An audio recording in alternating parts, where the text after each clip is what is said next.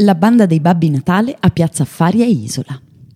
La notte di Natale, Aldo, Giovanni e Giacomo vengono arrestati in quella che sembrerebbe flagranza di reato e dovranno dimostrare di non essere i componenti di una banda specializzata in furti d'appartamento. Il film è fatto di flashback da cui Aldo, Giovanni e Giacomo raccontano ad una ispettrice di polizia le loro vite bizzarre e gli equivoci per i quali sono stati scambiati per una banda specializzata in furti d'appartamento. Mostrano una grande varietà di vie di Milano, tra cui Piazza Affari e Palazzo Mezzanotte dove c'è la sede della Borsa di Milano. Ma tutto inizia o finisce nel quartiere Isola e più precisamente nella palazzina milanese di via Pastrengo 19, dove vive Monica, la fidanzata di Aldo, mentre Giacomo vive poco più in là, in un condominio di via Pollaiuolo 9, nello stesso stabile in cui si trova la clinica veterinaria di Giovanni.